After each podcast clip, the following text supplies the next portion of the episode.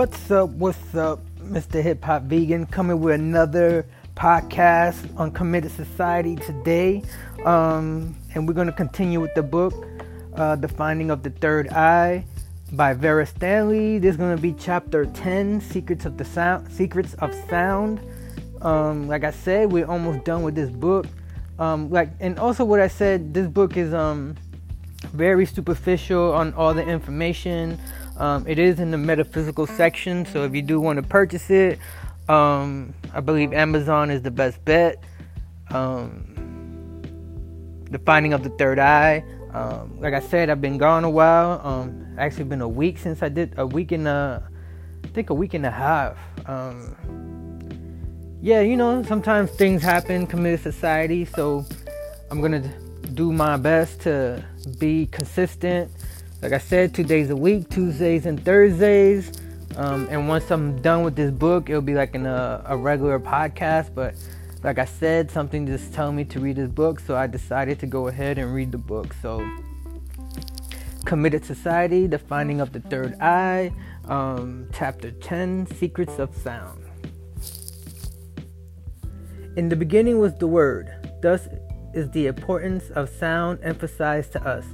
Although so simple and directly that it is easy to miss its significance, the universe was created by speech. The Creator did not act, He spoke. He said, Let there be light, and there was light. Let us not pass over these words with a shrug as if were charming fairy tales designed to enthrall the na- naive people of old. The deepest scientific knowledge of all time was already thus veiled by symbolism and by myth enrich riches reward every effort at interpretation. Certain of certain of the ancient people made a profound study of chemistry. The fact that they chose to give their chemicals the names of gods and goddesses and describe their reactions under the guise of myth and legends does not in the least detract from the actual knowledge. On the contrary, it may show how much deeper and further there they penetrated into the realm of ultimate causes than men of science do today. We are told by those teachers of antiquity that formation of the universe out of chaos was brought about to the breath and word of the creator by sound. Certain sound produced different sets of vibrations in the ether. Some of these were of such low frequency that they formed particles of what we call matter or physical substance. They could not be light as we know it without minute specks of matter in the ether to reflect it. We learned that later these particles of matter collide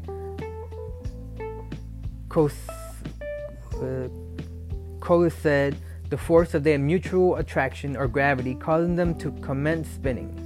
The endless arrangements thus force produce their solar system and all that is therein. We can gain an idea of the infinite numbers of these arrangements by considering that vast scale of vibrations which with which we dealt in chapter 2 the little section of oscillations on the scale to which the ear can react and which we know as sound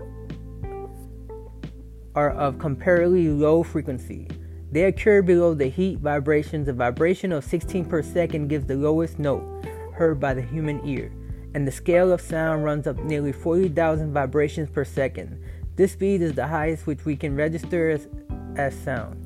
Higher up on the scale, vibrating at about 70 million million million times per second, begin the vibrations which we know as heat, and to which the heat centers in our skin react. Above those, above these come the light and color vibrations, and above those are the X-ray and the subtle vibrations of the mind.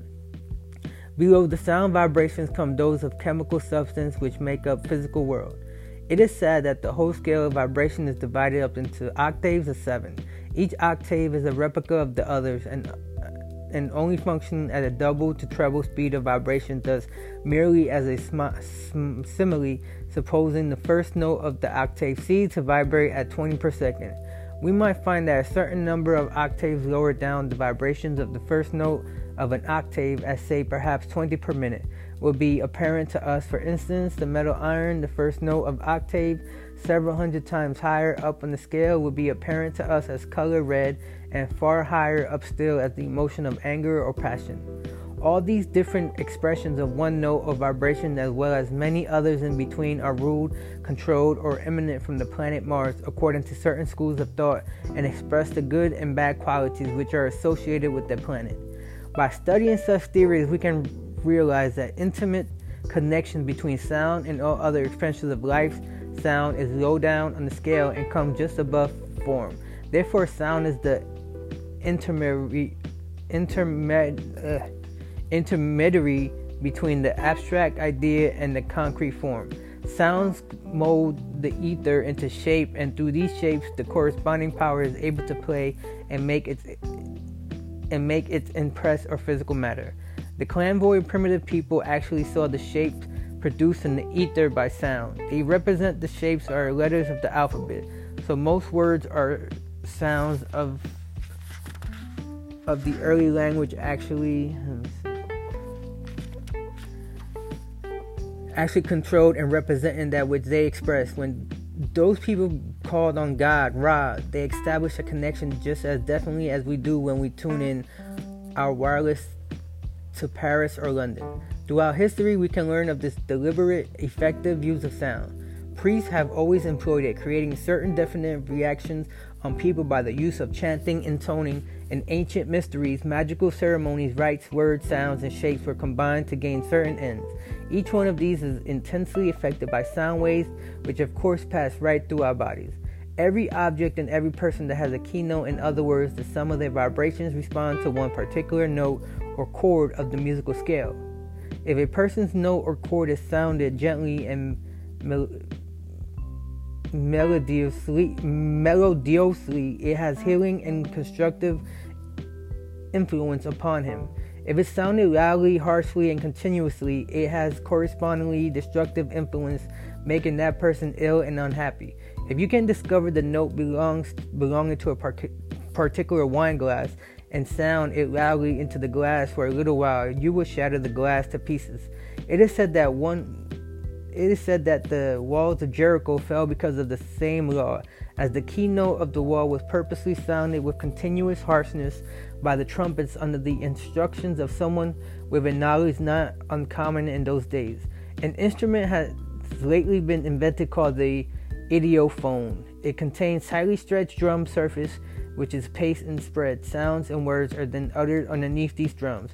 They cause beautiful shapes in the form of paste, exact replicas of trees, ferns, and flowers as they are in nature. If sand is spread on the drum instead of paste, the sounds will produce geometrical design instead of plant forms. It is even said that ugly and obscene words would produce ugly and displeasing patterns and reverse. The experiment proves this creative aspect of sound and helps us to visualize the definite forms and radiation set up to to the ether by our own words. The sound with which are surrounded in present day city life are mostly harsh, monotonous, and unbeautiful.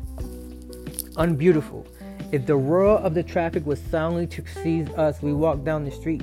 We should find that we have been screaming discordantly at our companion to make ourselves heard. Our pleasure are also most crudely noisy. At the average cocktail party, everyone shouts at shout at once. The hostess is disappointed. If it's not so, while some of the dance music is harsh beyond words, tube trains and bus all add their quota to the barrage of hideous noise which we have to endure. People are all obliged to listen day after day to sound which are dis- discordant difference in nature laws which inevitably become sick or depleted and soon be suffering from one of these innumerable nerve complaints which are order of the day. The only way to counteract these bad effects would be the healing of damaged nerve centuries with soothing, harmonious, or which blessed balm of complete silence for a short period every day. If a person is able to discover his own keynote or chord and to play it over gently to himself, he will receive as it if by magic. One key note can be ascertained to listening to some good orchestral music. When the note is played, it will send a thrill right through its owner. If a person's life is, is in the same way inharmonious or destructive, this can be detected at once in his voice, which will often jar open the listener's nerves, whereas one who is living in accordance with divine law will have a me- melodious, pleasing voice. The more advanced types of people have resonant voice, while primitive types have the flat chest voices, such as are heard among natives, gypsies, or the Apaches of Paris. The creative use of sound can be observed on all sounds. The baby cries and promote its own growth. Until the little one has uttered its first cry, its progress is not assured. It is said that the birds set up vibrations which promote the growth of young leaves by their singing in the early spring when the leaves are all full of birds. Song cease except at twilight and at dawn, at which times the chemical activities of the plant life change. At night, plant, plant life breathes our carbon out carbon dioxide, although during the day it breathes out oxygen. The times of the change over are heralded by the birds. The ancient Japanese mystics, such as the Zen monks, were said to be able to bring the dead or dying back to life by uttering a certain loud cry. An interesting description of this can be found in the novel The Garden of Vision. Some people assert that in order to connect ourselves with the power and wisdom, we should go apart to a quiet place and call our own Christian name over and over very gently. Uttering a noun or names create a form of the ether which act as receiving stations to certain powers which can play through it. Tennyson declared that he could leave his own body consciously and gain much experience by calling his own name. He described this as ancient sage.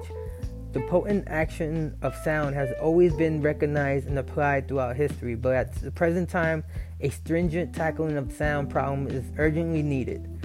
An anti noise campaign is actually in existence, but its efforts are not much in evidence as yet and have not received the wholeheartedly public support which they deserve. The medical profession is experimenting with the healing the properties of sound, but it is up to every individual to take a personal interest in his vital problems and all the infinite possibilities connect with it. Those who really wish to get the best of our lives should shun inharmonious noise and all super, superfluous superfluous chatter. They should feed their spirit and nerves with music. They should sing often, aiming more at rhythm and resonance than in loudness and high notes. They should study the tones of their own speaking voice to gain an insight into their own character. They should watch and guard their own words, remembering that in speaking they are building definite forms for good or for evil, which will persist in either connecting their own permanently with good or evil influence and attracting to him which that he may ignorantly considered he has not deserved. Lastly, they should remember that all that as all the sages and wise ones are aware, the greatest inspiration and wisdom has been bestowed upon humanity during periods of profound and complete silence. So there you go, guys. That was chapter 10, um, the science of sound. Um, it was a very short chapter. Um, hopefully, you're getting something out of this book. Um, like I said, we're almost done with this book, ha- more than halfway done now. Um, we just got a few more chapters left, and from there, then it'll be a, a regular scheduled podcast. so, everybody, thank you for listening to my podcast.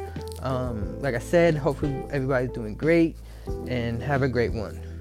Committed Society. Peace.